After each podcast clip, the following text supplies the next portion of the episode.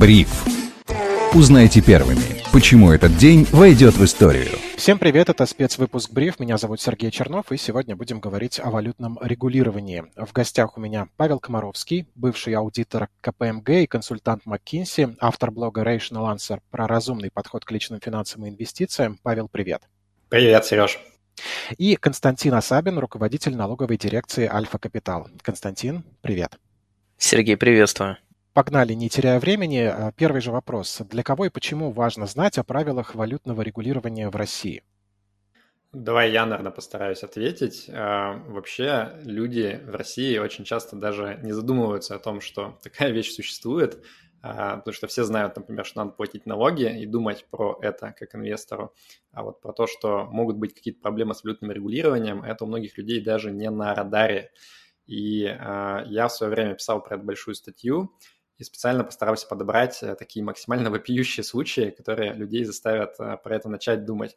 И вот один из них, мой, наверное, любимый в кавычках, это то, как одна семья, в общем, мама с дочкой, они решили продать квартиру.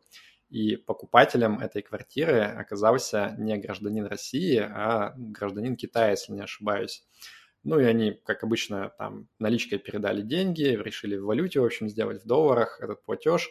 Все честь по чести, пошли к нотариусу, все оформили, и в итоге их оштрафовала налоговая российская на 150% от суммы, собственно, продажи квартиры. Ничего себе! Потому что вот в чем как бы самый страх этого валютного регулирования, в том, что он, как правило, не подразумевает какие-то фиксированные штрафы, например, там рублевые, а он выставляет штрафы в процентах от суммы некорректной сделки. И здесь получилось так, что сделки в валюте с валютными нерезидентами России, они запрещены, а так как у квартиры было два владельца, как бы одновременно и дочка, и мама, им как бы каждый отдельно насчитали 75% от суммы. Соответственно, они как бы вот, у них и не квартиры, и еще должны остались. И вот после этого ты уже такой думаешь, окей, если я окажусь на их месте, наверное, будет очень неприятно. Хотя вот в последнее время у нас в июле снизились штрафы, к счастью. То есть раньше они были 75-100% от суммы незаконной валютной операции.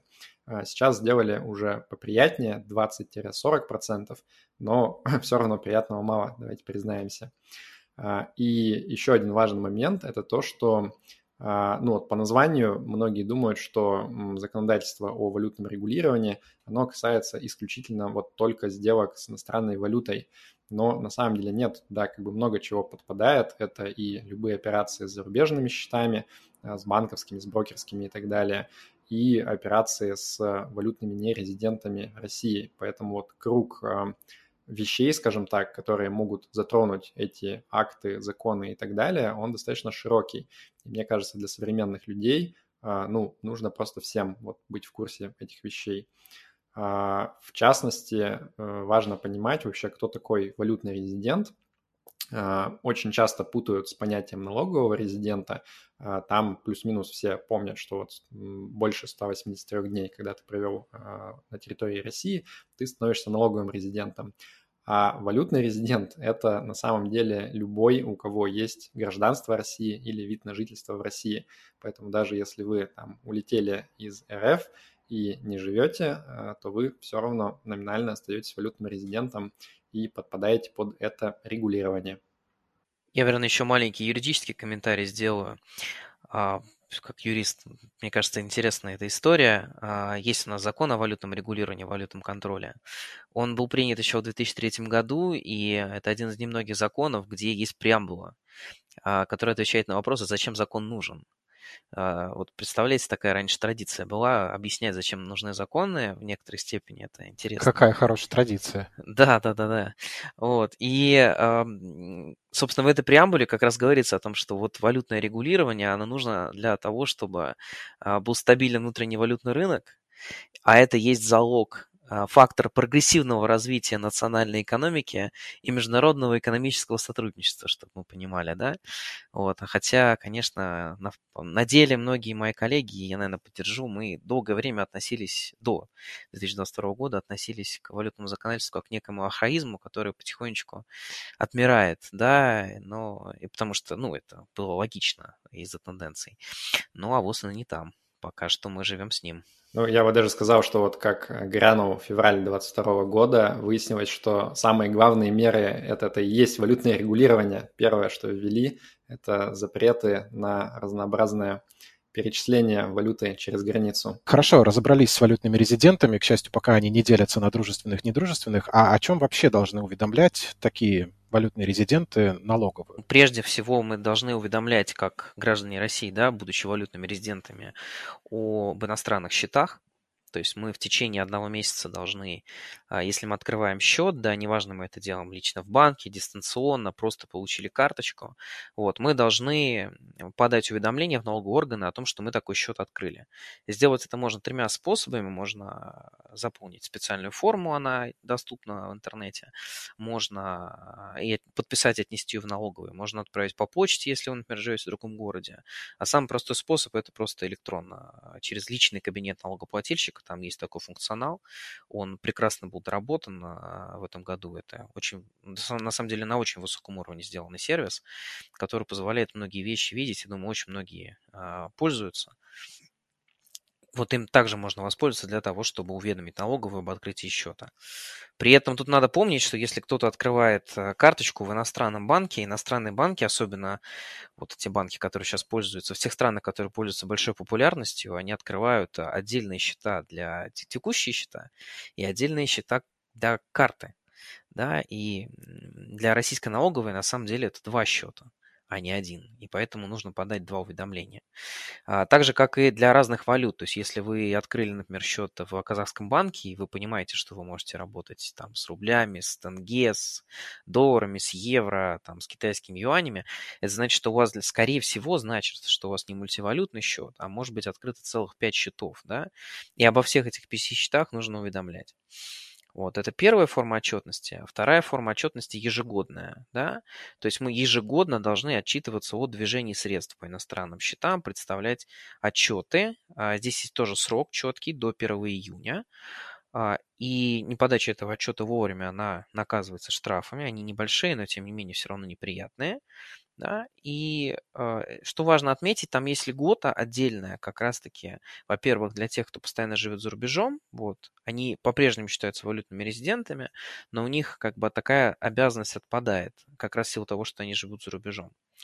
А есть другая льгота, она связана с оборотами по счетам. Если общая сумма зачислений не больше 600 тысяч, или если в принципе зачислений не было и остаток менее 600 тысяч, то отчет такой подавать не нужно. Но, к сожалению, по нашей практике льгота работает плохо, потому что налоговая априори не в курсе, какие у вас там зачисления по счету. Она это в режиме онлайн не может никак посмотреть, увидеть и так далее. Костя, а можно я уточню, 600 тысяч рублей ты имеешь в виду, правильно? Рублей, конечно, рублей. Да, рублей и эквивалент в иностранной валюте, разумеется, такой же, да. Соответственно, мы должны... Не должны, там формально у нас нет обязанности отчитываться, но вот мы, например, все равно рекомендуем даже по пустым счетам подавать отчеты, чтобы показывать налоговый нулевой оборот, чтобы, наверное, у него было меньше желания запросить выписки, потому что формальное право запросить выписки, подтверждающие ваши обороты, налоговые есть, да, и чтобы она лишний раз не беспокоила вас таким запросом, чтобы убедиться, что это вы не забыли рассказать о оборотах, а нулевые обороты показали. Мы даже нулевые отчеты рекомендуем подавать, чтобы просто минимизировать потенциальное взаимодействие с налоговой, которое у многих может отнимать время. Вот. Такая история. И вот с недавних пор мы еще отчитываемся не только по движению средств, но и по движению финансовых активов по счетам. То есть если у вас иностранный счет, там, открытый в брокерской организации, где есть ценные бумаги, операции с ними, вот, то мы эти операции тоже показываем. Мы их показываем в достаточно агрегированной форме, то есть мы показываем сальдо на начало, сальдо на конец и, соответственно, движение внутри года, да, объем списания, объем зачисления этих финансовых активов или объем зачисления списания средств. То есть мы какие-то подробную информацию не представляем, как физические лица, да, у юридических лиц немножко другие правила. Следовательно, вот такая отчетность, она достаточно недавно добавилась, вот, и ее тоже лучше не игнорировать. Ну и последняя такая достаточно редкая история, но тем не менее вдруг кто-то сталкивался. Если проходит крупная операция, опять же, свыше 600 тысяч рублей по иностранным сервисам, которые не открывают банковские счета, просто проводят операции, там, яркие примеры, там, Skrill, да, те, которые не зарегистрированы в России. То есть, если вы в Яндекс.Деньги кинули платеж, это не нужно, потому что Яндекс.Деньги, он в российской действительности существует. А вот если мы воспользуемся, там, например, там, Payeer, Payeer, не хочу никого рекламировать, просто привожу пример, потому что они есть в списке ФНС. Вот. Если вы такие операции проводили, вдруг что-то оплачивали с помощью этих сервисов, то налоговый тоже хочет об этом знать. Имейте в виду. И имеется в виду календарный год, когда мы говорили про, да, да, то, что было на начало, то, что наконец, а подать до 1 июня. Да, ну, то есть да, время да. подготовить есть. Про банковские и брокерские счета понятно, а надо ли уведомлять налоговую о том, что были открыты счета на зарубежных криптобиржах? Вот, кстати, это очень хороший вопрос, потому что долгое время криптовалюта существовала, отчетность существовала, ответа на этот вопрос не было. И вот ответ, на самом деле, появился такой достаточно хороший, на мой взгляд, в прошлом году, когда в феврале первое чтение прошел проект федерального закона, который говорил следующее, что у физических лиц появится обязанность, отдельная обязанность, отчитываться именно о криптокошельках. Да, вот кошельках, собственно, где эта криптовалюта. Там достаточно витиеватые формулировки, их, наверное, достаточно трудно вспомнить, но суть была очень простая, что это будет отдельная обязанность, которая существует в отдельном, да, она будет интегрирована в налоговый кодекс, там все обязанности, которые связаны с иностранными счетами, которые мы обсуждали выше, это обязанности, которые предусмотрены законом о валютном регулировании. Что она будет интегрирована в налоговый кодекс, что она будет существовать отдельно. Там будут отдельные не валютные, а налоговые правонарушения, если мы не будем отчитываться по криптовалюте. Да? Отдельные полномочия ФНС будут, которые будут связаны с тем, чтобы принимать эту отчетность, отслеживать ее правильность и так далее. И отдельные критерии для ее подачи, отдельные сроки там тоже прописывались. А касательно ответственности, если честно, там достаточно суровые были штрафы, если они отчитываются, предусмотрены. Костя, извини, что я перебиваю, я правильно понял, что из того, что ты говоришь, что это только планируют ввести, то как бы вот по текущему законодательству, в общем-то, ничего и не надо делать. Да, я как раз веду к этой позитивной ноте, то есть я решил начать с негатива, да, вот потом, так сказать, ложку меда в бочку дегтя добавить, что это только закон, который прошел только первое чтение, и пока что он не двинулся дальше, его как-то немножко оставили без внимания. Не знаю, ну, кажется, что его, скорее всего, могут и немножко исправить и так далее, но в текущей форме он такой достаточно суровый, потому что там, если, допустим, мы не задекларировали иностранный счет в банке, то мы должны платить 5 тысяч штрафа. А если мы не задекларировали криптокошелек, мы должны платить 50 тысяч рублей штрафа, что гораздо серьезнее, да? Если мы не представили отчет, мы должны платить 10% от сумм поступлений или сумм списаний. Причем, что больше, сумму поступлений или сумму списаний? Вот от большей суммы мы должны были бы, если бы закон был принят уже, мы должны были бы платить такой штраф, то есть регулярно отчитываться.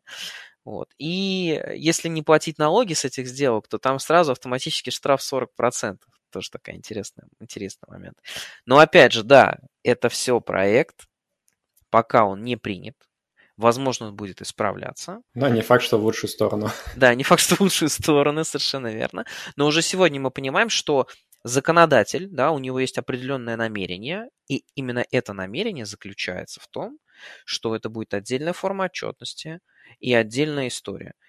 Если кто-то захочет попытаться отчитаться о криптокошельке в рамках той формы отчетности, которая существует сегодня для банков, это будет достаточно трудно, потому что банально не получится прописать код криптовалюты в соответствующих строчках, потому что там есть отсылка на классификатор валют, и, понятно, там никакой криптовалюты нету.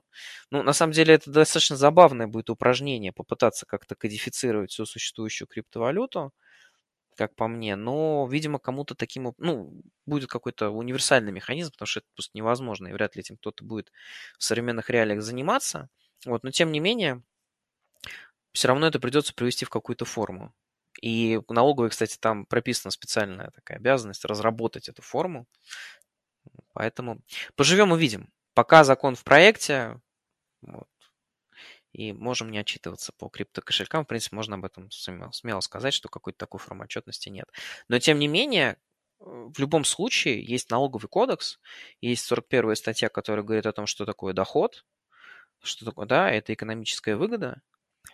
И, соответственно, если мы зарабатываем на криптовалюте, то законодательство нас уже предписывает искать способы отчитаться по таким сделкам и заплатить соответствующие налоги. То есть продавать не надо, надо ходлить. Перевожу на инвесторский язык. Спасибо. Про кодифицирование всей существующей криптовалюты, но, мне кажется, это хороший вызов для любой бюрократической системы. Люди же должны за что-то получать деньги. А по поводу того, что закон так и не был принят, да, мне тоже показалось, что если он и будет введен, то с изменениями в худшую сторону, а именно с увеличением размеров штрафов, потому что из того, что ты назвал, мне кажется, как-то помелочились и, наверное, на этапе чтение, посмотрели и сказали, а почему так мало? В «Коммерсанте» выходила же как раз статья о том, что за нарушение валютного законодательства положены штрафы в 20-кратном размере от суммы операции. И мне кажется, тут такая же история. Кто-то хочет, чтобы они были больше. Кстати, об этих штрафах, о том, чтобы их избежать, тоже писалось, что нужно просто не уведомлять налоговую службу об открытии счета, и они об этом никак не узнают. А так ли это? Ну, я сначала прокомментирую, наверное, про штрафы. Я очень надеюсь, что это не какой-то сайт «Коммерсанта» и не некая инициатива, о которой мы еще не знаем, но, конечно, в текущем законодательстве нигде вот про 20-кратный размер от суммы незаконной операции речи не идет. Как мы сказали до этого, максимум сейчас 40%. И, ну, как бы там зерно истины тоже есть в этой статье, несмотря на то, что немножко по фактуре напутали, но действительно не все граждане России, которые вот сейчас едут открывать себе карты в разные страны ближнего и дальнего зарубежья, не все понимают, что ими можно пользоваться ровно так же, как они пользуются, например, картами там российскими, банков популярных и так далее. То есть если вы хотите перекинуть со своей карты вот этой вот валютной зарубежной на, например, карту своего друга некую сумму, то это действительно будет операция запрещенная. Ну, если и он, и вы, как автор отправления этого перевода, живете в России большую часть года, да, точнее, на самом деле, если даже один из участников этой операции, он больше 183 дней проживает в России. Но если коснуться вот конкретно твоего вопроса про то, стоит ли уведомлять, тут, мне кажется, статья «Коммерсанта» несколько оптимистичную нарисовала картинку про то, что вот если вы не расскажете ФНС, то никак они узнать об этом не смогут. На самом деле, конечно, не совсем так. Как минимум есть список стран, которые занимаются автоматическим обменом финансовой информацией с Россией. Он довольно длинный. И в рамках этого автообмена раз в год передается, собственно, вся информация по счетам, по которым, ну, есть, скажем так, основания полагать у банка, что его владелец является налоговым резидентом России. Соответственно, если вы не доложите сами, скорее всего, ФНС об этом узнает, и вам веселые штрафы начислят, вот, которые Костя до этого перечислял. Но есть даже мнение, что даже если речь не идет про страны из списка автообмена, а это, например, просто страна СНГ или ЕАЭС, Евразийского союза экономического, то там тоже есть свои пути обмена. То есть они, может быть, не такие автоматизированные, не такие прямые, но, тем не менее, там есть отдельное соглашение об обмене разной налоговой /финансовой информацией, и тоже вероятность того, что ФНС как-то об этом узнает, ну, она, скажем так, значимо выше нуля. Поэтому, мне кажется, во многих все-таки ситуациях проще, скажем так, уведомить и спать спокойно. Кто ищет, тот всегда найдет, действительно. А в каких случаях вообще зарубежный банк будет передавать информацию о каком-то моем иностранном счете в российскую налоговую службу? Работают ли сейчас эти механизмы или, что логично предположить, после 24 февраля все эти обмены уже не актуальны? Здесь, наверное, важно сказать, что, в принципе, сам механизм обмена, он достаточно давно был заложен. Да, мы достаточно давно на международном уровне о нем заговорили. Есть там специальная конвенция, да, к которой Россия присоединилась, о взаимной административной помощи. И ни о каком намерении из нее выходить или как-либо не участвовать в работе профильных подразделений государств которые занимаются администрированием этой системы, Россия не выражала на официальном уровне и не собирается, да, более того, наоборот, перед ее имплементацией система принятия этой информации у ФНС проходила специальную международную сертификацию. Ее этот процесс имплементации, он был признан, что он был сделан на очень высоком уровне, и он отлажен и работает как часы. И здесь важно понимать, что там могут быть, конечно, какие-то изменения, да, вот в частности, вот буквально там вот несколько дней назад, в середине сентября, официально Швейцария заявила о том, что она не будет участвовать в автоматическом обмене с Российской Федерацией. Мы пока не получили обновленный приказ налоговой службы о том, что Швейцария исключена, да, из этого списка. Но, тем не менее, мы видели это заявление. Мы видели это заявление уже и на уровне специалистов, сотрудников Центрального аппарата налоговой службы, которые действительно получили по официальным каналам информацию о том, что такого обмена со Швейцарией по 2021 году не будет. И это на самом деле очень грустно. Сейчас вот расскажу почему. Потому что на возможность автообмена у нас завязана либеральная возможность использования иностранных счетов. То есть у нас крайне ограниченные случаи, когда можно получать зачисления на иностранные счета, открытые в тех странах, где нет автоматического обмена, да? То есть большая разница есть между счетом открытым. Казалось бы, да, вот для нас СНГ-пространство это нечто такое очень схожее, близкое, да. Монолитное. Монолитное, да, возможно, в какой-то степени. Но, тем не менее, есть большая разница между счетом банковским открытым в Казахстане и в Узбекистане. По той причине, что Казахстан входит в евразийскую, или там Армения входит в евразийскую интеграцию нашу, а Узбекистан не входит. И это говорит о том, что счет, открытый в Узбекистане, в принципе, для бытовых нужд можно использовать. То есть, также можно переводить денежные средства, предварительно уведомив налоговую службу. Но справедливости ради, если вдруг вы захотите заниматься некой инвестиционной деятельностью, например, со счетом открытым в Узбекистане, получать какие-либо зачисления там, дивидендов, дохода, выручки от продажи ценных бумаг и многих других случаев, там, например, доходов от продажи недвижимости, да, что, наверное, более такая бытовая приземленная история, это будет запрещено, да, формально действующим валютным законодательством. То есть у нас очень, скажем так, либеральное в этой части было последние годы законодательство, но только по тем счетам, где есть автоматический обмен. Яркие примеры стран, где были существенные ограничения, как раз ввиду отсутствия этого автоматического обмена, это Штаты, Великобритания, там была Литва какое-то время. Вот. Предполагаю, что по итогам 2022 года будет расширен список тех стран, которые не осуществляют автоматический обмен, и, соответственно, наши возможности тоже будут снижаться.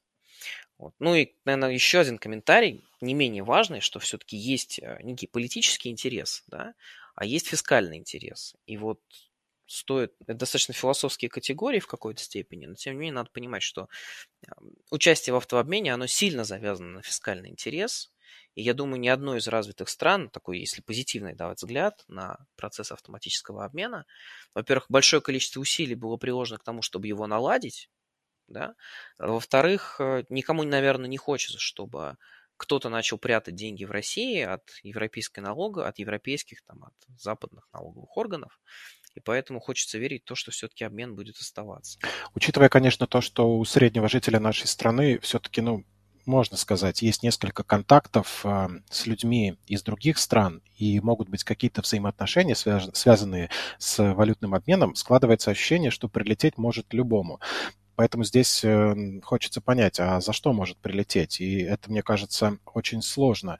Можем ли мы сказать, какие операции запрещены для валютных резидентов России, чтобы точно разграничить, где, вот, допустим, есть моя ответственность, а где, скорее всего, ничего не грозит? Ну, тут, знаешь, конечно, очень легко и просто разграничить будет очень сложно, потому что закон, конечно, написан, с моей точки зрения, как не юриста, несколько эзоповым языком. И даже я вот, последние несколько месяцев очень плотно пытаюсь разобраться в этом, но периодически мне приходится Косте в личку писать и спрашивать, а из чего конкретно следуют какие-либо, скажем так, выводы, в которых я более-менее уверен, исходя из консультации с юристами. И через 3 ссылки на разные статьи я Паше раскрываю, описываю, как оно работает. Вот, и он, конечно, очень радуется всегда, когда видит, как оно интересно и сложно спрятано. Да, но не у всех есть Костя. Да, но для этого мы как раз с Костей и пишем подробные статьи со ссылками на нормативку, чтобы облегчить участь обычных людей, у которых нет столько времени. Давай я попробую кратко описать самые простые моменты, а потом, я думаю, Костя подхватит и то, что посложнее, расскажет. Ну, во-первых, как мы уже упоминали, есть такой статус специального валютного резидента, который очень сильно облегчает жизнь. То есть специальные валютные резиденты – это те, кто являются валютным резидентом, исходя из, чаще всего, наличия гражданства РФ, но при этом живут за пределами России более 183 дней в календарном году. И помимо того, что, как вот мы сказали, они освобождаются от ряда обязанностей по уведомлению ФНС об открытии новых счетов зарубежных и о подаче отчетов годовых, они еще освобождаются от довольно значительной части ограничений, наложенных на различные операции валютные, связанные с перечислением средств и так далее. Хотя, конечно, есть определенный класс операций, которые, скажем так, прямо запрещены валютным регулированием, и это распространяется в том числе и на таких вот специальных валютных резидентов. Пример мы чуть раньше приводили, то есть если 2 таких вот валютных резидента, которые не живут давно в России, большую часть календарного года, опять же, я отмечу, то между собой они могут там как хотят перечислять средства. Но если, например, специальный валютный резидент, не живущий в России, отправит некую сумму валютному резиденту, который живет в России больше половины года, то это уже будет запрещенной операцией. Причем вот не только со стороны получателя, но и отправителя тоже. Поэтому даже тем, кто давно уже не живет в России, было бы неплохо хоть немного представлять вообще, как это все работает. Если же речь идет про валютных резидентов России, которые вот не специальные, а полноценные, живущие в России большую часть года, то здесь уже становится посложнее. Скажу только о том, что между своими собственными банковскими счетами в любых странах можно, в общем-то, без особых ограничений перечислять средства. Ну, если сейчас вот не брать, скажем так, в кавычках, спецоперационные дополнительные ограничения, которые приняли после февраля, если рассматривать только базовый закон, то между банковскими счетами своими собственными можно перечислять как душе угодно. И с брокерскими счетами, в принципе, тоже вот и зачислять на них, и снимать можно без ограничений. Единственное, здесь есть нюанс, связанный с тем, что с брокерского счета зачислять деньги на банковские счета можно только если они находятся в России, либо вот в одной из стран, которые участвуют в автообмене финансовом, либо входят в ЕАС, Евразийский союз, который мы отмечали. Соответственно, если вы, там, условно, с брокерского счета Interactive Brokers попробуйте перечислить себе куда-то в страну, которая не обменивается информацией, ну, там, не знаю, Англия или США, то это может как раз вот попасть под критерии запрещенной операции, поэтому по-хорошему вам этого сделать не должны позволить. Но в жизни всякое бывает, поэтому тоже держите ухо востро. Костя, наверное, тебя попрошу дополнить. А перед этим я уточню, статус специального валютного резидента присваивается автоматически или нужно для этого что-то делать? Ну, мое мнение, что вообще никаких требований как-то уведомлять специально налоговую об этом нету, но Костя, может быть, меня поправит здесь. Нет, все верно, действительно нету. Лучше бы они были на самом деле, потому что мы бы имели какой-то документ, да, и подтверждение его принятия, потому что у юристов даже есть спор, собственно, с какого момента считать себя специальным валютным резидентом. То есть, допустим, я вот сегодня февраль месяц, предположим, n-ного года. И я вот не знаю, я буду в этом году специальным валютным резидентом или нет. А решение о переводе валюты мне надо принимать завтра. И я не понимаю, какой у меня статус. И вот пока консервативная и, на мой взгляд, достаточно правильная позиция, все-таки вот эти вот специальные критерии разрешительные используют только в том случае, если уже есть понимание, что полгода в России не набрано. Это очень важно, потому что, во-первых, как правильно Паша сказал, не нужно уведомлять о счетах и отчитываться по движению средств. но эти решения нужно принимать, возможно, иногда раньше, чем есть понимание статуса, да, своего на год. И вот на практике рекомендация очень важная, все-таки соблюдать очень четко все предписания, которые есть. Если есть сомнения по конкретной валютной операции, посоветоваться со специалистом относительно ее проведения, почитать совершенно, на мой взгляд, продуманную глубокую статью Павла на эту тему, который попытался разобрать, да, очень многие вещи. Я думаю, что ссылочка будет, да, у нас в уведомлении по нашему подкасту. Тем не менее, есть некоторые такие, знаете, очень важные истории. Я приведу вот сравнение по поводу позволения и непозволения это сделать по банковским счетам, по иностранным. Вот в чем такое очень фундаментальное отличие? Вот в России, скорее всего, банк российский вам не позволит нарушить валютное законодательство, потому что есть достаточно серьезный штат квалифицированных специалистов, отдела валютного контроля каждого банка, который стопит такие операции, да, и кнопка не работает. То есть у вас не получится перевести валюту не близкому родственнику. Это важно. Потому что между близкими родственниками мы можем переводить валюту, а между неблизкими родственниками у нас возможности уже ограничены. А вот за рубежом никто кнопку... То есть кнопка работает. Никто вас не будет останавливать. И вот это фундаментальное отличие, что нарушение валютного законодательства, используя иностранный счет, даже простую открытую карточку, да, очень просто сделать. И иностранному банку будет, по большому счету, все равно на то, нарушаете вы российское законодательство или нет. А если вы его нарушили, вам грозит серьезный штраф. И тут, очень неправильно, на мой взгляд, рассуждать в контексте того, узнает об этом налоговая или не узнает, да, потому что штрафы серьезные, большие, а механизмов узнать о том, что вы совершили некую операцию по иностранному счету, достаточно много. И ходят слухи, не могу их подтвердить, не опровергнуть, и, наверное, неправильно это делать, что в рамках ЕАЭС возможностей у административных органов даже чуточку больше, чем в взаимоотношениях с теми странами, которые осуществляют именно автоматический обмен. Базовые правила такие вот, на которые я бы ориентировался, используя иностранные счета.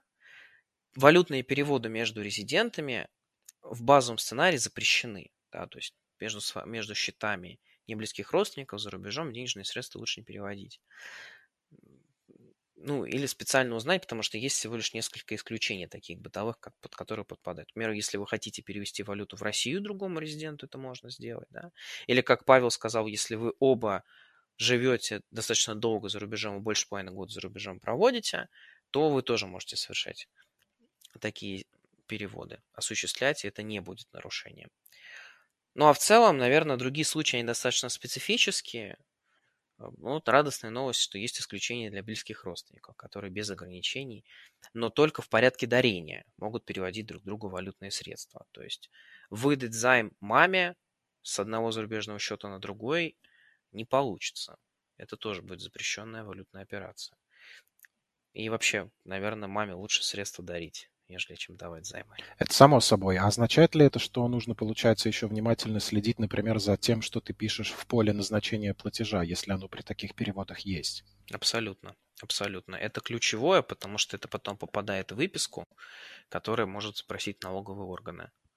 И, соответственно, в этой выписке детализируются, как правило, сами операции, не только по получателю и по отправителю, но и по содержанию той операции, которая была совершена. А если они не детализируются, то налоговая отдельно может попросить дать пояснение по совершенной операции. И скажу честно, вот мы чуть выше обсуждали автоматический обмен.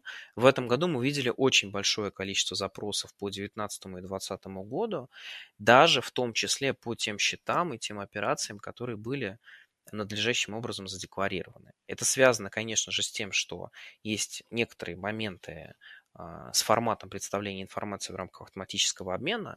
Налоговые органы очень часто должны что-то уточнять, потому что в разных странах разные стандарты представления информации, у разных банков и за рубежом разные стандарты представления информации. И, конечно, в итоге налоговая сама скорее обратится к налогоплательщику, к резиденту валютному, да, с просьбой разъяснить те или иные вещи. И как бы если они есть в выписке, то это будет сделать гораздо проще, чем потом отдельно пояснять налоговые за ту или иную операцию. С робкой надеждой спрошу, а из закона хотя бы понятно, кто считается близким родственником, и идет ли речь здесь только о российском законе? Идет речь только о российском законе, то есть мы всегда ориентируемся на критерии близкого родственника, заложенные, во-первых, в самом законе о валютном регулировании, прописано, кто есть близкие родственники, да, то есть это братья, сестры, родители, дети, супруги, то есть и все на этом. И дедушки, бабушки, прошу прощения, дедушки, как же самое святое забыл, дедушки и бабушки. Вот. Но если вы хотите перечислить средства валютные тещи, допустим, это уже не близкий родственник с точки зрения валютного законодательства. Это надо помнить, это важно. Если, например, мой перевод двоюродному брату, а у меня нет никаких других родственников, кроме него. Нет, это все равно не близкий родственник, к сожалению, хотя мы понимаем, что да, отношения могут быть любыми, но есть четкие законодательные нормы, которые ограничивают круг близких родственников. Складывается, во-первых, ощущение, что и так все непросто, но при этом мы в новой реальности с февраля, и постоянно появляются новые законы, указы, какие-то нормы. Как они поменяли ситуацию с валютным регулированием и продолжают, наверное, менять? Поменяли очень тяжело. То есть, ты правильно сказал, что примерно с февраля каждую неделю практически выходит какой-то новый указ, который просто вообще с ног на голову ставит всю ситуацию. Из них самый такой жесткий, это был указ номер 79 президента от 28 февраля, который, по сути, просто такой ковровый запрет установил на зачисление валюты на зарубежные счета. И потом постепенно начали принимать разные исключения из этого общего запрета, что там можно зарплату получать, и довольно много набралось каких-то возможностей обходить, скажем так, по закону абсолютно вот это вот общее ограничение, но, тем не менее, были некоторые неожиданные для многих людей последствия, в частности, когда только закон вышел и прошло несколько недель, даже, может быть, месяцев, некоторые юристы, в том числе Константин Асабин, который с нами присутствует, начали высказывать робкое мнение о том, что на самом-то деле напрямую из этого указа следует, что нельзя продавать ценные бумаги на зарубежных брокерских счетах. Было дело, да. Да, и долгое время это мнение подвергалось, как бы так мягко сказать, насмешкам со стороны инвесторского сообщества ровно до того момента, когда Набиуллина не сказала на пресс-конференции в ответ на чей-то вопрос, что действительно так и есть абсолютно. Причем очень символично, что до этого Центробанк рассылал личные ответы на запросы, где он говорил о том, что да, нет никаких проблем, продавайте, все можно. А потом, видимо, они как-то вчитались в этот самый указ и поменяли свое мнение. И выяснилось уже постфактум, что многие люди действительно с 1 марта по 14 июня напродавали немножко незаконно на зарубежных своих счетах иностранных. И, если честно, до сих пор так и непонятно, что с этими сделками будет, потому что, де юре они незаконные, но вроде как каких-то попыток массово всех начать наказывать за это пока не наблюдается. И я надеюсь, что их так и не будет, потому что этот юридический казус с запретом продажи ценных бумаг, на мой взгляд, он был не специальный, просто так сформулировали, что так вышло в итоге. А сейчас, если говорить про текущий статус, то с 5 июля жизнь наша сильно улучшилась, потому что вышел указ уже под номером 430, который как раз-таки снял этот ковровый запрет на зачисление валюты на зарубежные счета и сказал, что остается один такой большой запрет на перечисление дивидендов, про который, думаю, Костя чуть позже подробнее расскажет. И это, на самом деле, очень хорошая новость. Там, опять же, было определенное непонимание, как трактовать этот указ номер 430. Звучали разные мнения, что, может быть, он и не снимает все-таки этот запрет. И буквально на прошлой неделе вышло уже официальное разъяснение от ЦБ под номером 9 УР, где Центробанк уже окончательно подтвердил, что да, нужно читать именно так, что массовое ограничение указа номер 79 снято, и остался только определенный набор точечных ограничений, которые все-таки нужно знать. Костя, попрошу тебя помочь тут уже с пояснением по их поводу.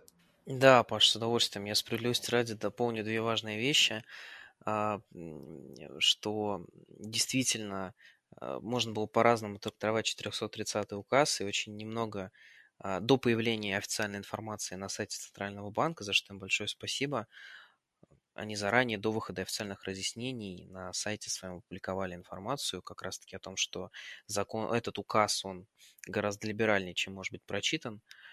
Да, то есть он как раз-таки снимает вот очень много ограничений. Вот. А вторая вещь, что у нас, я очень надеюсь, что вот эти вот истории с зачислением ценных бумаг, они происходили не потому, что я там какие-то вещи мы там опубликовали в телеграм-канале, да, что все-таки действительно было соответствующее прочтение ограничительного указа. Вот. А в целом я вспомнил вопрос изначальный, да, который вот звучал от Сергея.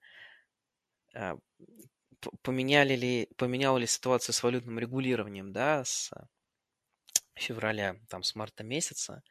И вы знаете, коллеги, я, может быть, немножко тут уйду в юридическую эквилибристику, но не поверите, с 19 сентября, я ответил бы вам, до 19 сентября я бы ответил, что поменяли очень сильно, а после 19 сентября я обязан сказать, что не поменяли вообще на самом деле, потому что у нас опубликован Минфином законопроект, который указы все обосабливает от валютного законодательства, именно юридически. И теперь это называется, это отдельный институт, предполагается, что будет введен отдельный институт, который будет называться «Меры воздействия, противодействия, направленные на обеспечение финансовой стабильности РФ». То есть это будет не валютное законодательство, это будет законодательство по мерам, ну или как-то, может быть, более удачное какое-то определение там или сокращение этой длинной новой категории придумают. Тем не менее, вот это будет отдельный институт с отдельной установленной ответственностью. Но справедливости ради, чтобы не путаться, по законопроекту, если его не поменяют, ответственность совпадает с объем ответственности, объем штрафов, он совпадает со штрафами в валютном законодательстве, да, которые с недавних пор у нас существуют в рамках 20%, 40%. Вот. А теперь, возвращаясь к вопросу Павла, там действительно по 430 указу у нас осталось одно ограничение – это перевод валюты и зачисление валюты, которое связано с получением дивидендов от акционерных обществ, прибыли от обществ с ограниченной ответственностью, товарищ кооперативов. Грубо говоря, любых форм получения прибыли от российского бизнеса. И вот такие средства, их теперь нельзя не переводить на иностранные счета, не зачислять. Сразу нужно оговориться, что история про иностранную валюту, а не про рубли. Рубли мы переводить можем. Но если мы получили дивиденды от российского общества с ограниченной ответственностью в рублях, перевели эти рубли на счет Казахстана и там конвертировали в иностранную валюту, то вот момент этой конвертации – это как раз будет нарушение. И уже не валютного законодательства, скорее всего, да, а вот нарушение, несоблюдение мер воздействия вот этих вот самых, которая направлена на обеспечение финансовой стабильности. Так вот, ближе к сути, сегодня нужно задать вопрос, какой у вас источник дохода? Если ваш источник дохода – это дивиденды от российских компаний, то для вас, и только эти дивиденды, больше ничего, то для вас история зачисления валюты на иностранные счета, скорее всего, должна быть ограничена существенно, и переводом на иностранные счета. Во-первых, это будет контролироваться и уже контролируется отдельно банками, которые, по идее, обязаны запрашивать источник дохода, либо письменное заверение в том, что это не дивиденды вы переводите. Да? Во-вторых, зачисления на иностранные счета тоже, по идее, могут потребоваться документы, подтверждающие, что это зачисление не связано с дивидендами уже при последующем обмене информацией. Костя, а можно сразу уточнить, здесь как получается, верят на слово, как в том анекдоте про покер, или все-таки, ну вот условно, давай ситуацию разберем. У меня есть брокерский счет, предположим, там, не знаю, в Альфа-банке, и у меня там есть 10 миллионов рублей, и я туда получил еще 1 миллион в виде вот как раз дивидендов. А потом я, ну, предположим, 5 миллионов рублей оттуда решил превратить в доллары и отправить куда-нибудь за рубеж далеко, не знаю, там, в Банк США. Это будет нарушением или нет? у меня же там внутри на брокерском счете деньги все перепутались, получается, они как бы все уже сейчас в кавычках грязные, не подлежащие переводу за рубеж, или все-таки я могу это сделать? Вот нет ответа на этот вопрос. То есть здесь нужно отдельный комментарий дать, что определение дефиниции связи, несмотря на то, что у нас есть вот как раз отдельные разъяснения Центрального банка, пока что вот, видимо, требуется дополнительное время на то, чтобы прийти к выводу, каким образом мы вот определяем эту связь. То есть Центральный банк очень грамотно прокомментировал ситуацию конвертации, вот о которой я говорил как раз, да, что если мы сначала получили рубли, а потом конвертируем их в иностранную валюту, вот эта связь, она не обрывается. А, допустим, если ты получил дивиденды от российской организации на брокерском счету любого банка, а потом от российской организации, да, а потом, допустим, я не знаю, на эти деньги купил ценные бумаги, потом продал их и перемешал эти деньги, то вот мы не понимаем до конца сегодня, не можем ответить на вопрос, условно утрачивается эта связь с дивидендами от российской организации или нет. Поэтому, опять же, если мы не можем ответить на какие-то вопросы, мы занимаем консервативную позицию, чтобы никого не подставить и самих себя не подставить на штрафы. А самая консервативная позиция заключается в вопросе к самому себе, как ты заработал деньги.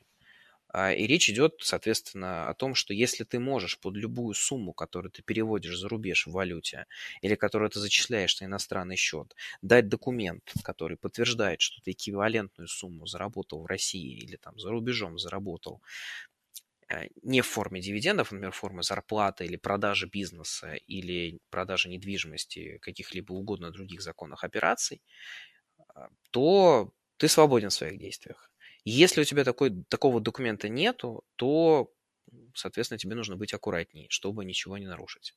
По поводу банков и иных финансовых организаций российских, я так понимаю, что будет какой-то, скорее всего, единый стандарт, и автором этого стандарта, я предполагаю, будет либо налоговая, либо ЦБ, я так понимаю, что, скорее всего, ЦБ, который установит какой-то единый стандарт проверки того, как банки должны проверять. Пока что по официальным разъяснениям 9ОР это свободная форма, то есть на свободной форме банки запрашивают подтверждение от клиентов. И кто-то из банков подходит, нет никакой статистики, наверное, не было бы неправильно, если бы она у меня была. Кто-то из банков подходит очень консервативно к этому вопросу, то есть он прям требует там налоговые декларации, там 2 НДФЛ-формы, иные какие-то документы, подтверждающие, да, доходную часть, а кто-то из банков просит дать письменное заверение, что переводимые средства не являются дивидендами от российских организаций, да, и на этом все. Поэтому как оно пойдет дальше, непонятно, вот, но понятно, что одно, что если твой источник – это дивиденды, очень аккуратнее будь с переводами за рубеж и зачислениями иностранной валюты за рубеж. Да уж, ходи и бойся. Ну, это вот эти новые нормы. Но мы же еще только что говорили, что в июле приняли новый закон, который снизил вроде бы штрафы за нарушение валютного законодательства. А что еще поменялось с выходом этого закона? Ну, да, там это, наверное, была одна из самых позитивных новостей в целом в юридическом мире, с учетом того, что да, мы видели очень много, наоборот, ограничивающих вещей, мы увидели, наоборот, снижение валютных штрафов, как раз ранее они были оборотные, вот Павел как раз с них начинал, таких самых страшных историй, да, и вот мы, так сказать, немножко решили, двигаясь дальше, смягчить. И это, наверное, очень правильно. Штрафы теперь 20-40, то есть вот эта вот вилка, она стала меньше.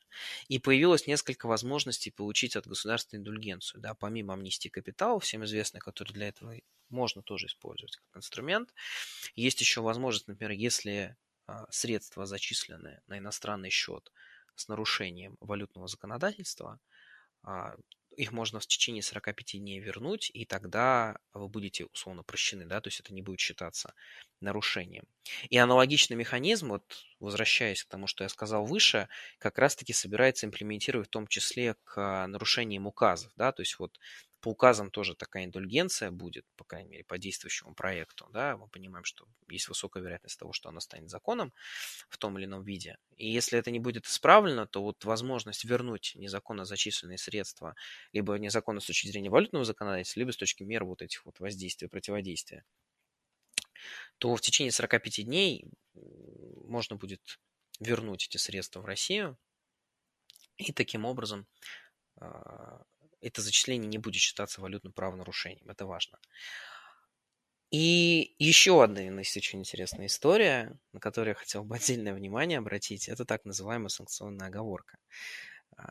По действующему проекту санкционная оговорка, я подчеркну, она работает по валютным правонарушениям, то есть она работает в отношении нарушений, связанных с нарушением 173-го федерального закона, то есть говоря простым языком, вот тех вещей, которые мы обсуждали по поводу перечисления валюты друг другу, да, гражданами РФ за рубежом, без знаний того, что это делать нельзя.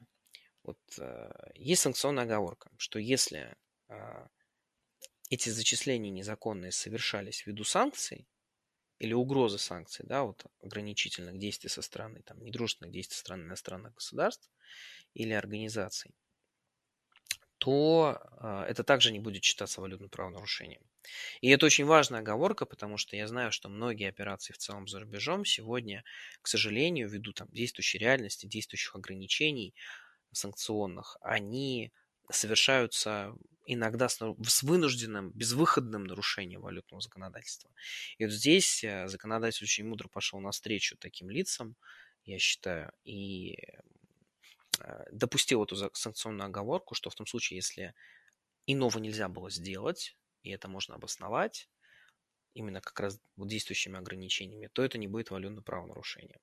Но отдельно подчеркну, к сожалению, вот с 19 сентября стало известно, что указы, и же с ними это будет другой институт, то есть это не будет частью... Ну, мы, наверное, все будем воспринимать это как единое целое, но, тем не менее, формально юридически это не будет частью валютного законодательства. В Кодексе об административных правонарушений будет отдельная статья. Она будет соседствовать, по иронии судьбы, с статьей 15.25, которая вот эти страшные штрафы всю жизнь устанавливала, да, по валютному законодательству. Она будет называться 15.25 прим, да, или .1, кому как больше нравится. И там будет вот отдельные комментарии к ней, и там вот такой санкционной оговорки нету, по крайней мере, в проекте. Хотя мы можем надеяться, что все-таки это же только проект. Если он станет законом, то там эта санкционная оговорка вполне еще может и появиться. Мы не знаем. Но пока ее там нет. Есть чему порадоваться все-таки. Или наоборот? Непонятно, тут в зависимости от ситуации. Есть побеспокоиться о чем, я бы сказал, о неопределенности. Для беспокойства, да, поводов миллион и маленькая тележка. Во-первых, автообмен информации, запрос выписок за прошлые годы. Мы говорили за 19 и 20 сейчас часто, да, стали просить. Какие-то еще схемы слежения. Я делаю вывод, что мы все под большим колпаком. Каждая наша банковская операция может быть отслежена, соответствующим образом оценена. И у меня... вопрос, как избежать проблем, если, например, я или кто-то еще планирует релоцироваться, когда весь мир пришел в движение, и нужно как-то организовать свою финансовую жизнь, учитывая, что она разбросана иногда между континентами.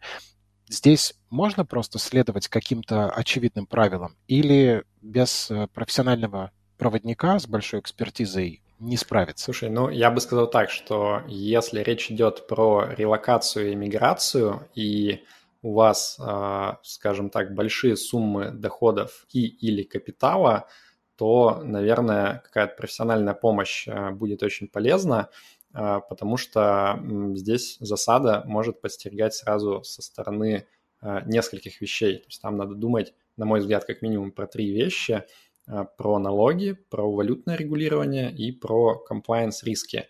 Ну, по поводу налогов, это вообще как бы тема для отдельного большого подкаста. Я бы порекомендовал брать консультацию налогового прям профильного специалиста-юриста как для страны отправления, ну, видимо, это Россия в нашем случае, так и для страны прибытия, потому что здесь есть миллион разных нюансов, и можно как там сэкономить большую сумму денег, так и потерять. Например, вот у меня есть знакомый, который в прошлом году эмигрировал из России, и он в этом году еще продал машину. И он думал, что, ну, как он продал на сумму меньше, чем цена, по которой он ее покупал когда-то, и он был уверен, что платить ничего не понадобится.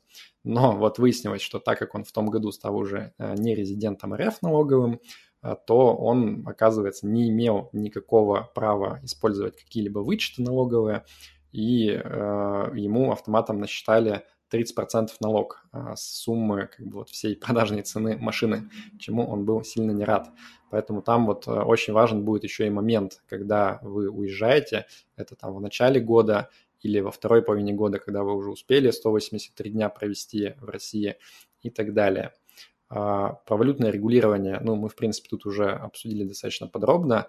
Опять же, если речь идет про перечисление больших сумм денег, например, там из России куда-то за рубеж, наверное, было бы неплохо на всякий случай проконсультироваться с кем-нибудь знающим, чтобы понять, что вы ничего не нарушаете. Это прям совсем было сильно актуально еще несколько месяцев назад, когда у нас были все вот эти вот ковровые запреты 79-го указа. Сейчас стало чуть полегче, но, как говорится, береженого Бог бережет. И последняя большая тема – это compliance. То есть мало того, чтобы физически эти деньги перечислить, нужно еще в банке получателя пройти все вот эти вот процедуры страшные KYC, AML, то есть Know Your Customer, Anti-Money Laundering, которые предполагают, что вам нужно доказать, что вы надежный клиент, скажем так, ни в чем плохом не замешаны, что у вас есть документы под все источники происхождения этих денег. И здесь где-то это может оказаться даже более сложной задачей, потому что если говорить про налоговое валютное регулирование, там, по крайней мере, законы есть, да, они сложные, их иногда трудно понять, но они есть. А вот когда речь идет про compliance, там уже... Ну, это такой немножко дикий запад в каком-то смысле. То есть каждый банк устанавливает свои собственные правила, и он может при желании сколь угодно вас мучить разными вопросами, там, до хоть какого года вглубь от вас требовать разные документы, подтверждающие, если у вас какая-то нетипичная ситуация, да, если там речь идет не про получение просто зарплаты, а у вас там капитал сформировался от какого-нибудь бизнеса, предположим, от продажи там какого-то дорогого имущества. Вот, поэтому здесь тоже, наверное, нужно подумать просто про эти риски. Вот, поэтому я бы советовал, наверное, да, подумать про консультации со знающими людьми как минимум. Ну, я еще скажу, наверное, что в целом мир тяготеет к вот этой прозрачности. Я понимаю, что, возможно, многое в 2022 году поменялось, но этот процесс ему уже много лет, и свобода работы с банками, она сейчас сильно ограничена, как Павел назвал вот эти все процедуры, да, со страшными трехбуквенными аббревиатурами, да, Know Your Client, Anti-Money Laundering. Это противодействие у многих, кстати, ассоциируется сегодня только с развитыми странами. Я на самом деле спешу вас разочаровать. Когда я для своих бытовых нужд открывал в этом году счета в Казахстане, если что, я уведомил налоговую, конечно же, иначе я об этом не рассказывал. Мне точно так же сказали, что подождите секундочку, нам нужно провести по вам процедуру compliance. Поэтому точно так же и СНГшные банки присоединяются к этому процессу, присоединяются к этим тенденциям, потому что им тоже важно. У них у всех открыты корсчета в западных банках. Им всем важно тоже понимать, что вы хороший клиент, с которым можно работать и который не создаст больше проблем, чем удобств для банка. Сегодня это очень-очень важно. Вот. И тут Павел очень прав, с моей точки зрения. Действительно, о налогах нужно сильно подумать. Даже не только физическим лицам с большим капиталом, большими сделками, но даже какие-то бытовые случаи, вот упомянутый случай продажи имущества, да, без права на расходы, это очень болезненная история, которая действительно имела место быть очень-очень много раз. Я бы также чисто бытовые рекомендации дал, что если вы все-таки покидаете страну, то помните о том, что вам, если у вас остается имущество, вы должны будете платить имущественные налоги, вы должны будете все-таки сохранять какое-то присутствие, поэтому я бы рекомендовал оставить хотя бы один банковский счет с дистанционным доступом, да, не закрывать все счета, не обрывать связи, завести себе личный кабинет налогоплательщика, наладить коммуникацию с российской налоговой через личный кабинет. Это очень простая история. И вот эти все какие-то текущие вопросы, в том числе по иностранным счетам, особенно в год релокации, там может понадобиться налоговая декларация, которую тоже нужно будет подавать. А если у вас нет лица, которое осталось доверенностью, то тоже можно сделать только дистанционно, получается, будет. Соответственно, все-таки вот эти все дистанционные доступы наладить. Да? Вот. Ну и действительно, тут не могу не согласиться с коллегами, что консультация специалиста, конечно, не помешает.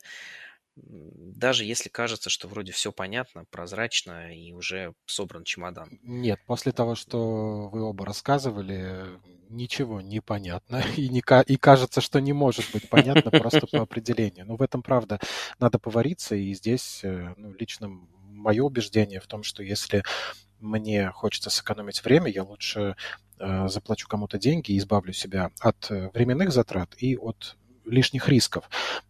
Но у меня есть еще напоследок один такой вопрос, поскольку это действительно ново, наверное, для нашей культуры. Я про комплаенс, все эти процедуры. Какой глубины может быть налоговая проверка, если говорить о предыдущих годах, и насколько важно хранить вообще все документы обо всех сделках, которые ты проводил? Потому что, как я понял, если ты когда-то соприкоснулся с большими деньгами, однажды может возникнуть потребность доказать законность их происхождения. Достаточно ли в этом случае будет каких-то сканов или нужны оригиналы? И на сколько лет назад может заглянуть налоговая или какой-то банковский контроль из другой страны? Ну, тут давай я постараюсь ответить. Я как раз в этом месяце выпускал статью большую про весь этот compliance ужас, и там попросил у коллег разные истории на эту тему. И там некоторые истории были в стиле, что вот один жил-добыл человек, ученый, и он получил квартиру от советского кооператива в каких-то там 70-х годах. И вот, значит, она с тех пор сильно подорожала, люди продали ее уже в наше время, скажем так, попробовали перевести деньги в швейцарский банк, и вот тут их заставили вообще объяснять, а что это такое, там, what the fuck is the cooperative, так сказать, и им пришлось там целый ликбез на 100 страниц готовить с описанием, как все это работает, и ладно, что у этого человека нашлись какие-то там корешки, он, значит, был такой запасливый и сохранил, значит, какие-то документы об оплате взносов. Портбилет. Да-да-да. Вот, поэтому тут вся трагедия ситуации в том, что никаких лимитов нету. То есть вот если работает такая штука, как презумпция невиновности во всех, скажем так, привычных нам областях закона, то все, что касается противодействия отмыванию денег, здесь работает обратный принцип, как бы, то есть тебя могут обвинить хоть в чем, а уже ты должен, на тебе лежит бремя обоснования, что ты как бы не верблюд. Поэтому у каждого банка своя политика. Какой-то банк может быть более мягким, какой-то банк может быть более жестким. Идея о том, что нужно хранить максимальное количество документов, и если речь идет про какие-то действительно крупные сделки, дорогое имущество, бизнес и так далее, то тут тем более нужно хранить максимум документов во всех видах, там, в электронных, в печатных, копии, заверенные нотариусами, нотариальные переводы и так далее. И, ну, по сути, один важный момент здесь, что нужно всегда с банком договариваться до того, как вы перечислили деньги. Потому что если вы еще на этапе безденежных переговоров получили ответ от банка, что ему что-то не нравится, то вы всегда можете просто развернуться и уйти в другой банк. А вот если вы деньги свои уже отправили и их там заблокировали временно до выяснения обстоятельств, то тут уже могут возникнуть проблемы, если вы не докажете, что все у вас хорошо с источниками. Поэтому вот гораздо дешевле подскладывать соломку заранее до, а уже не постфактум. Есть один интересный пример, на этот кейс случился уже очень-очень много лет назад с одним из моих клиентов уже пенсионного возраста, который в свое время получил гражданство Израиля и пользовался 10-летней льготой налоговой существенной, и в течение 10 лет просто хранил деньги в одном из израильских банков. Прошло 10 лет, израильский банк ничего не интересовало, просто поступали проценты на вклад. И все. Ну, клиент просто не знал о том, что надо что-то в России декларировать, что там что-то, какие-то налоги нужно платить и так далее. Спокойно жил в России и, соответственно, вышел на пенсию. И это стало основным источником дохода. Да? Ну, то есть, собственно, всю жизнь зарабатывались деньги, ну и потом хочется какой-то пассивный доход, да, вклад, проценты, и как бы на них и живем. Вот. В один прекрасный момент банк, как бы, когда заканчивается 10-летняя льгота, 10 лет проходит с момента получения паспорта, банк возвращается к клиенту и говорит: «Здравствуйте, а теперь расскажите, где вы все это время платили налоги». Клиент говорит: «Ну как, нигде, а зачем?» Вот. И на что банк говорит: «Нет, секундочку, вы же где резидент налоговый?» Клиент говорит: «Ну как, ну в России». Соответственно, вот тогда принесите нам, пожалуйста, российские налоговые декларации, да, и пока вы нам не принесете, мы вам не отпустим, ну, не заморозили просто счет, да, и как бы не выпускали деньги и не позволяли получать проценты до того момента, когда не были поданы декларации. Вот, и действительно, изначально мы думали, что нам придется делать декларации за 10 лет, да, и я полез в старые архивы консультанта. Я удивился, что такие есть, но, представляете, такие есть. Еще времен, когда я учился в школе, не побоюсь этого слова, налоговая декларация 2006 года. Сидел, думал, как ее буду заполнять. Вот. Причем я полной уверенности, что, скорее всего, это придется делать ручкой, там, на какой-то специальной бумаге и так далее. Но, как оказалось, все-таки банк пошел навстречу, мы дали небольшой комментарий юридический, что у нас длительность, ну, давность налоговой проверки в России, в принципе, как бы срок привлечения к ответственности по налоговым правонарушениям составляет 3 года, и как бы это стало существенным аргументом для банка, и банк согласился принять налоговые документы за 3 периода прошедших, да, мы сделали декларации за 3 периода, и это устроило банк, он спокойно после этого выпустил деньги. Вот. Сегодня это все-таки немножечко даже сложнее. Сегодня скорее банк иностранный даже не впустит деньги, не убедившись в том, что есть документы подтверждающие. Да? И вот здесь тоже практическая рекомендация, наверное, от меня может быть, что если вы собираетесь переводить некоторую сумму, то было бы здорово, если у вас были документы конкретно под ту сумму, которую вы переводите в банк. Павел абсолютно прав, что, говоря о том, что вообще надо в целом неплохой идеей как бы вести какую-то свою налоговую историю, вообще все документы хранить, желательно даже с отметкой налоговой инспекции о том, что эти документы были приняты и рассмотрены. И если у вас действительно вы соприкасаетесь с большими деньгами, то лучше было, чтобы эти документы даже подавались лично в налоговую, и чтобы эта отметка, она прям была на скане. Эти документы гораздо больше нравятся иностранным банкам, нежели чем документы поданы электронно, потому что, естественно, они верифицировать электронную подпись, либо какой-то документ, квитанцию о принятии, и у них такой возможности нет. Поэтому, когда вы приносите документ или скан документа, или еще лучше оригинал документа с этой живой отметкой, конечно, ему нравится гораздо больше.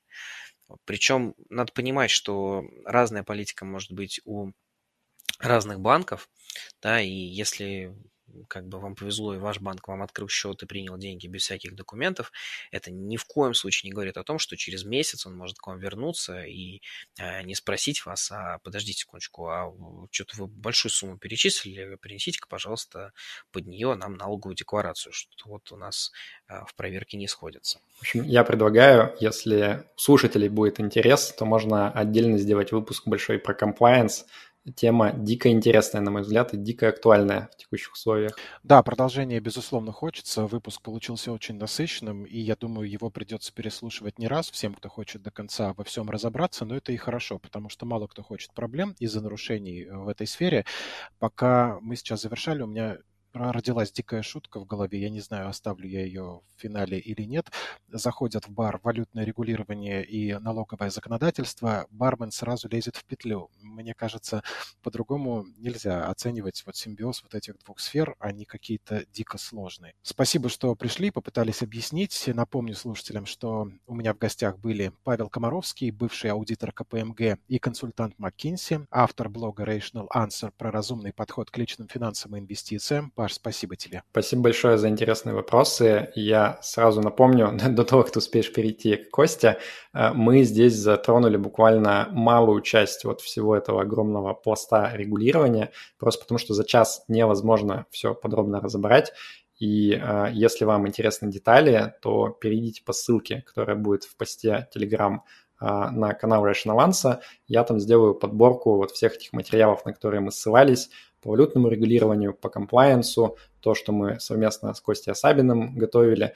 И там как раз можно будет уже вчитаться детально и посмотреть ссылки на разнообразную нормативку поподробнее. Константин Асабин, руководитель налоговой дирекции «Альфа-Капитал». Костя, спасибо за грамотные пояснения. Да, Сергей, спасибо большое. У нас тоже есть телеграм-канал, он называется «Альфа Уэллф», и я думаю, тоже обязательно сделаем соответствующие ссылки на все интересующие материалы.